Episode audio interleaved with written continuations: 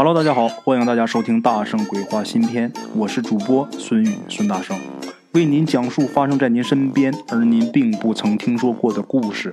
每天晚上，《大圣鬼话》与您不见不散。OK，咱们今天的第一个故事呢，是来自咱们听众啊，一位来自吉林省梅河口市的一位中学教师给大家提供的啊。由于职业关系呢，在这咱们就不方便说他的具体的名字。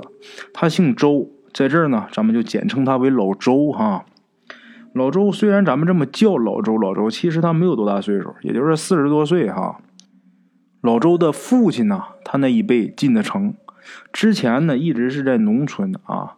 他爷爷那一辈一直是在农村，他爷爷死完以后呢，也就埋在了农村老家。老周啊，二零一二年的时候买的车啊，因为之前一直没有车，所以说回老家上坟一直都很不方便。自从有了车以后啊，回家上坟那就不用去赶那个大巴车啊，受罪了。嗯，又是一年的清明节呀，两千一四年的时候啊，一家五口人一块开车回去的。这五口人都有谁呢？老周、老周媳妇儿、老周的父母啊，父母双亲，再加上老周的女儿，一共五个人开车回去的。老周家呀，在老家也没有什么亲戚了啊，但是呢，农村的房子还有。嗯，好在呢，开也离得不远，开车两个多小时就到了吧啊。然后去了也没在那儿住，因为虽然有房子，那房子时间长没人住也不行啊。当天上完坟，他就又回这个市里了。那天回来呀，他老爹晚上的时候啊，就做梦了，做了一个奇怪的梦，梦到这个老周的爷爷啊，说让他父亲给修房子啊，说给修修房子，在梦里这么说的。头一天做啊，这老爷子没当回事一连梦了两天，他这个老周的父亲就觉得有点不对劲儿，说是不是这个老坟呐有什么问题呢？但是前天他回去上坟的时候。嗯，也没觉得怎么样啊，那坟也挺好的。由于这老周工作忙，这老头呢自己呢坐大巴车就又回去了。回去之后一看，这个坟也没有什么问题啊，因为前两天他回来的时候就是一样的，没出现什么问题。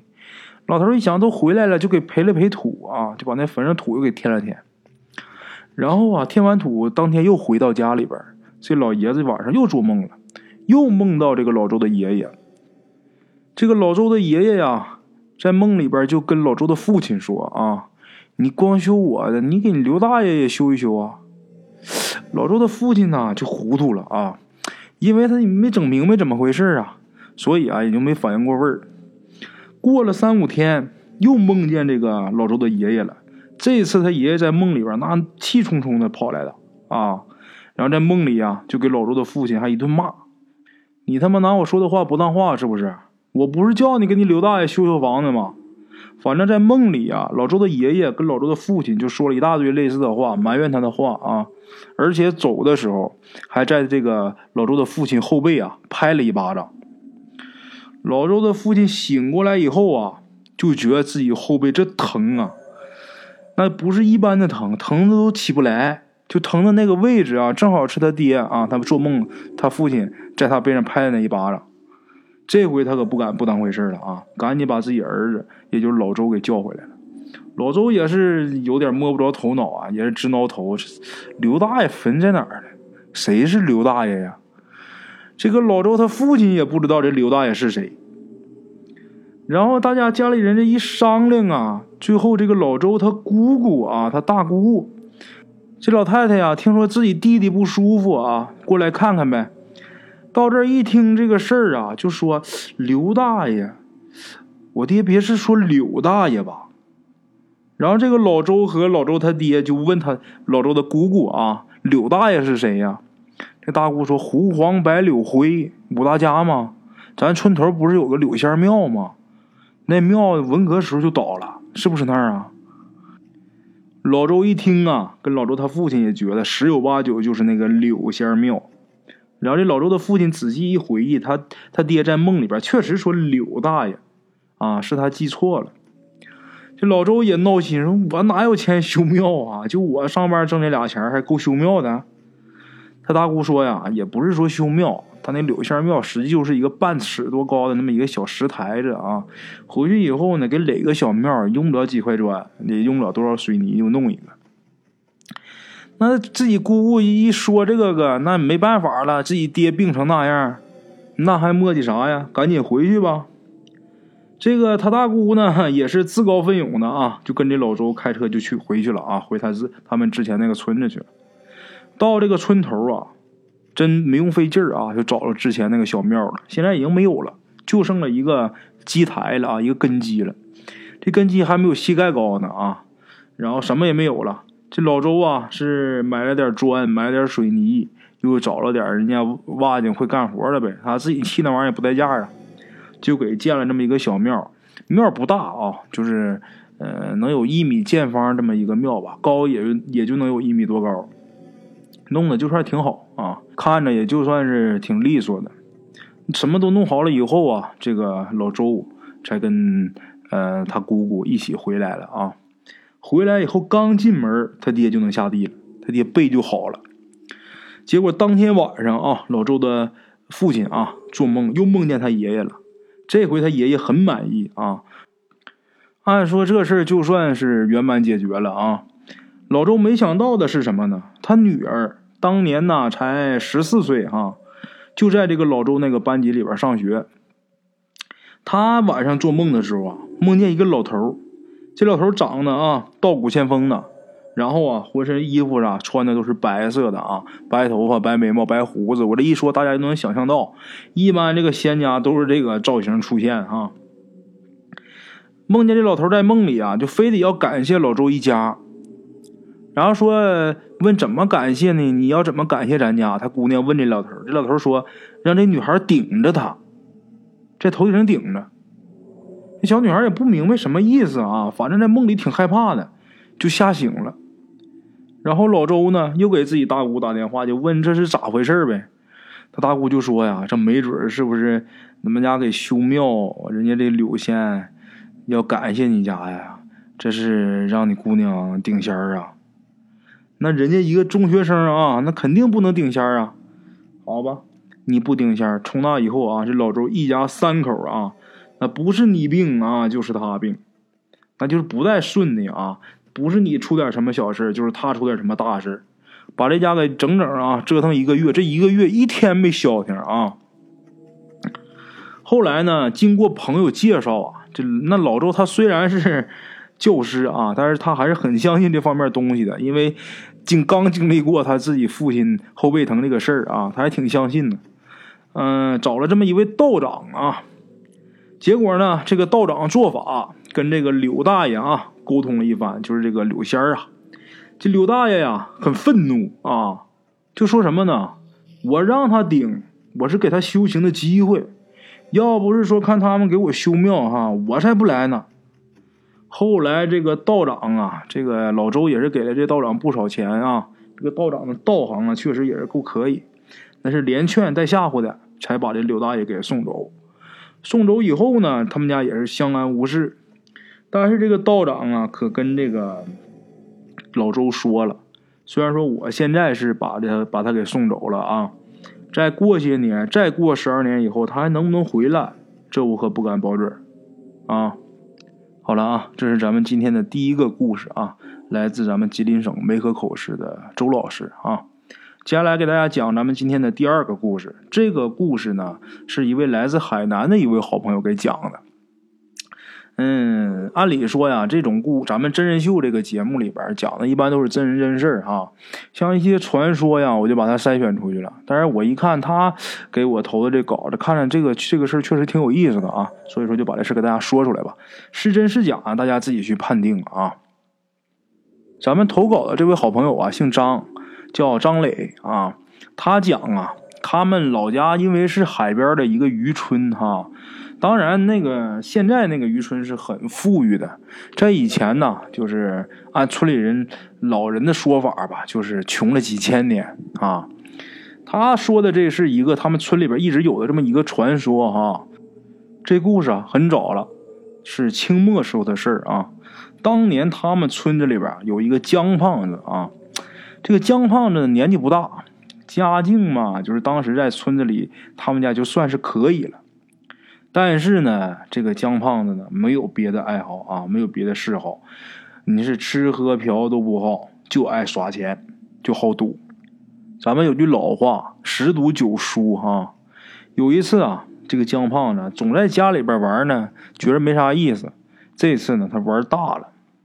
平时他在村里边赌啊，就是一般有时输个十几文钱啊，也就算是可以了。但是十几文钱来说，在那个年代就对家里边打击就算是挺大的了。这回他可倒好啊，他是去县城，在保局里边赌。保局那是什么地方啊？那是喝人血的窝子啊，是吧？你带那俩钱，那不两分钟就输没了。后来输了钱怎么办？没钱怎么办？借高利贷。借完高利贷了，钱又输没了，那没钱还给人家了，人家就要去他家收房子。要么说这赌博害人呢啊！这个姜胖子啊，那是实在是走投无路了。然后这个事儿呢，又不敢跟自己爹妈说。回村里之后啊，想了一宿，想出一个主意。什么主意呢？他妈的，去祠堂偷点东西吧。这个祠堂啊，是供奉祖先的地方啊，在南方都有这种祠堂，咱们北方很少。哎呀，祠堂里边有啥呀？好歹还有两件铜器。这在当年啊，那就是他们村里边最值钱的东西了。这个姜胖子嘛，他是个胖子啊，要不怎么能叫姜胖子呢？再加上他呢，做贼心虚啊，这货呀，他没偷着东西，弄笨手笨脚，弄得叮叮咣啷的啊，就被这个看祠堂这个大爷给抓住了。这大爷是谁呢？是他本家的呃堂大爷啊，就是堂房的大爷啊。一看这是自己家的孩子，因为谁家的祠堂都是谁家人看嘛，是吧？这偷祖宗东西啊，那在当时那是了不得了。那第二天必须得请家法，那家法最轻得给打个半死啊！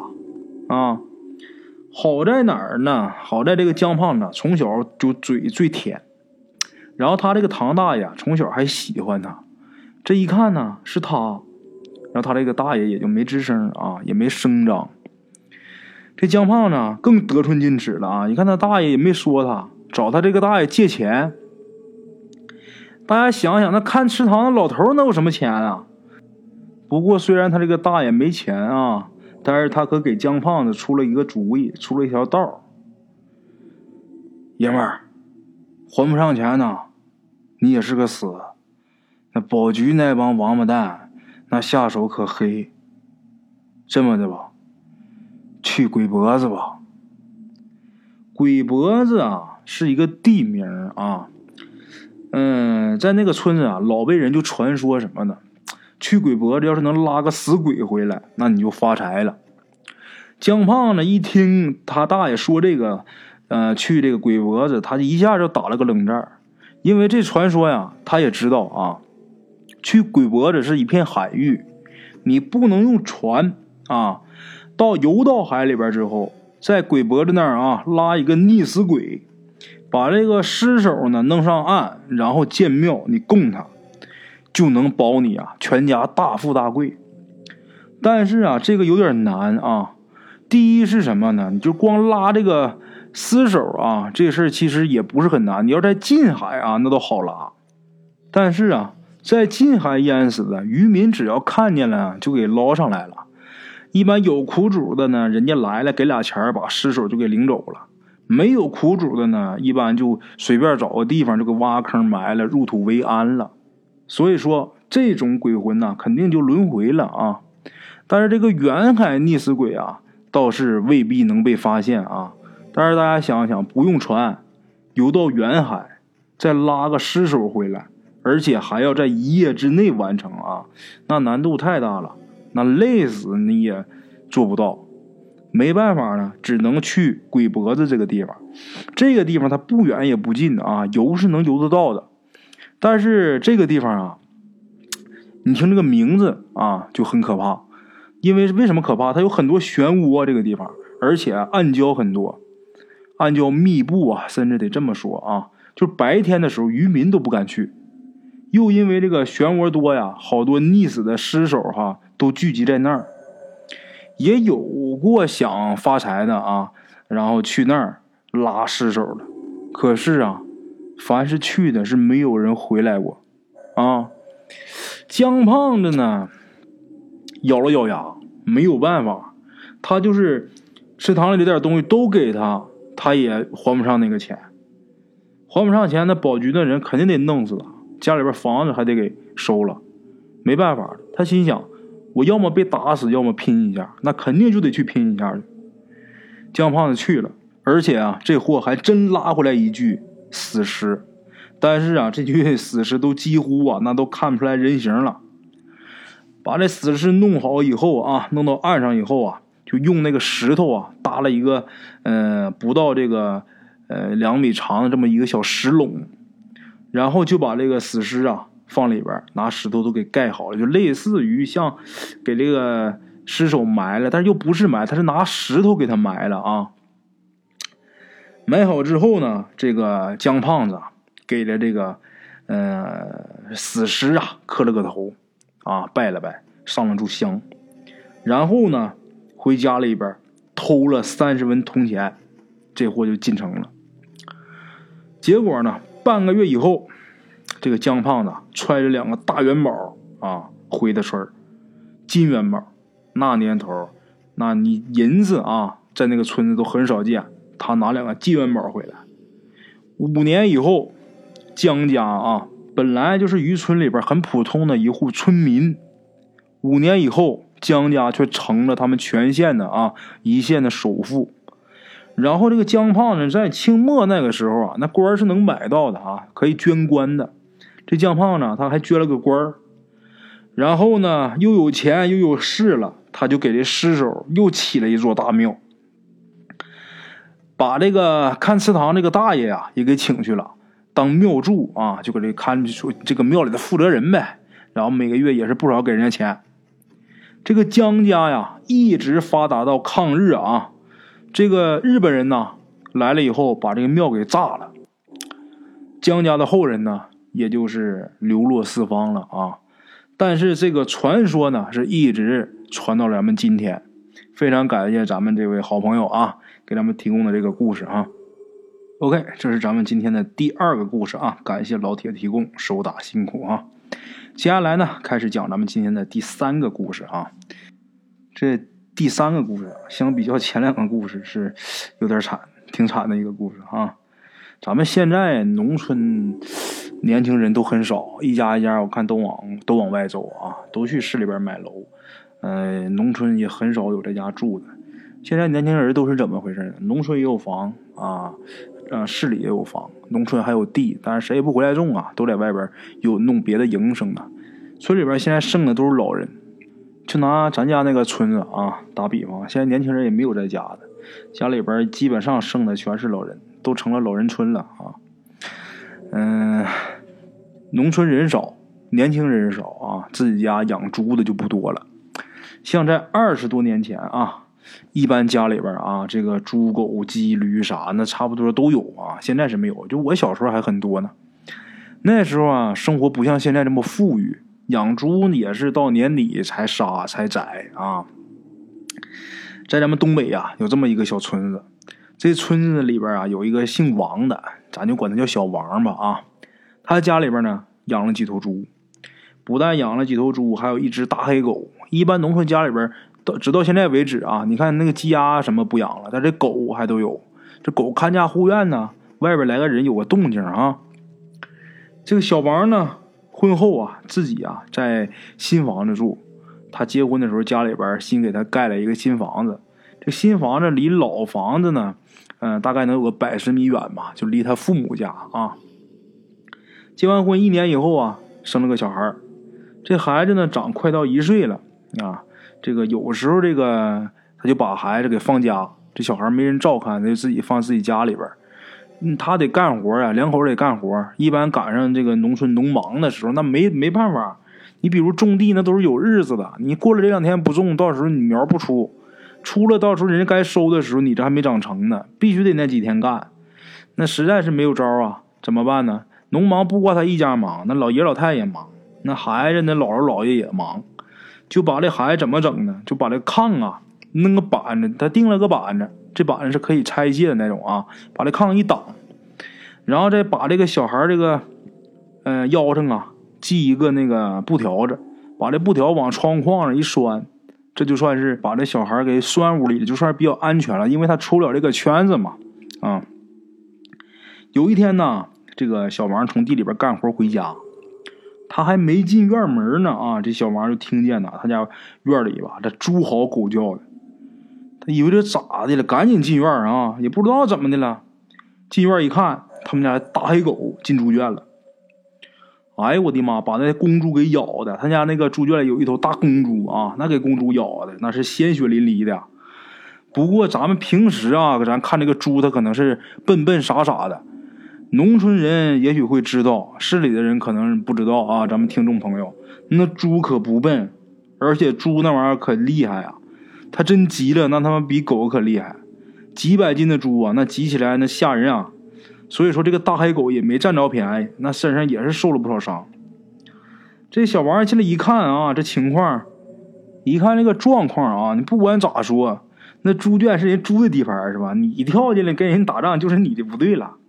再说这个猪身上这点肉，那给人吃的，你让狗给咬这行？我操！这小王啊，他一看这狗就生气，把这狗给拽出猪圈以后，那就一顿暴打呀。这个事儿过去以后啊，晚上该吃饭睡觉，吃饭睡觉呗，是吧？到晚上他刚躺下啊，刚睡下，迷迷糊糊的，他就又听见这个猪叫，结果跑出一看，怎么的？大黑狗又进去了，你就开咬上了，那就不用说了呀。那还是拽出来一顿胖揍呗，继续打，把这狗打那嘤嘤直叫啊！看这狗给打老实了呢，他才进屋睡觉。就这么着，一连两三天，这狗啊，那是逮着机会那就蹦进去干这头大黑猪。进猪圈以后，那都没命的咬。就这个，他这个狗腿已经被这个猪给弄伤一条腿了啊！那就是拖一条坏腿，那也跳进也咬这头猪。这给小王气的是是是招没有啊！后来啊，得了，就把这个狗啊，就给送他这个那他媳妇儿他娘家家去了，就给送那去了。那不分开，那天天往那里跳啊脚，猪这猪这不早晚让他给咬死吗？把他这个狗给送走以后，这一下他们家清静了两天啊。又过了几天，这个小王两口在地里正干活呢啊，他老婆呀那天就不知道怎么回事，就觉得自己心慌。站都站不住，小王瞅这情况，得了，你赶紧先回家躺着歇会儿去吧。他媳妇儿就回家了，到家进屋这一看，这可坏了，那大黑猪啊，不知道什么时候怎么跑出来的，进屋啊，把他家在屋里这个孩子给咬死了，不但咬死了，把这孩子吃的呀，就剩下一个脑袋。小王媳妇儿由于悲伤过度啊，疯了。小王回来以后呢，一看这情况，自己呀也磨磨蹭蹭，一天精神恍惚的。最后，小王是跳河死了。他心里边明白，他们家这个大黑狗啊，这东西通灵，他咬这猪，他就知道这猪要在家里边捉妖。反而呢，小王啊还把这狗给送走了。他归根结底，他就埋怨自己这个孩子本来不应该死啊。好了啊，各位老铁，咱们今天的故事先到这儿啊，明天继续。OK，各位老铁们啊，咱们今天的故事呢，先到这里，感谢各位好朋友的收听啊。我的投稿微信是幺八七九四四四二零一五，欢迎各位好朋友加我的微信，点赞、转发、评论。今天呢，故事先到这儿，咱们明天同一时间不见不散。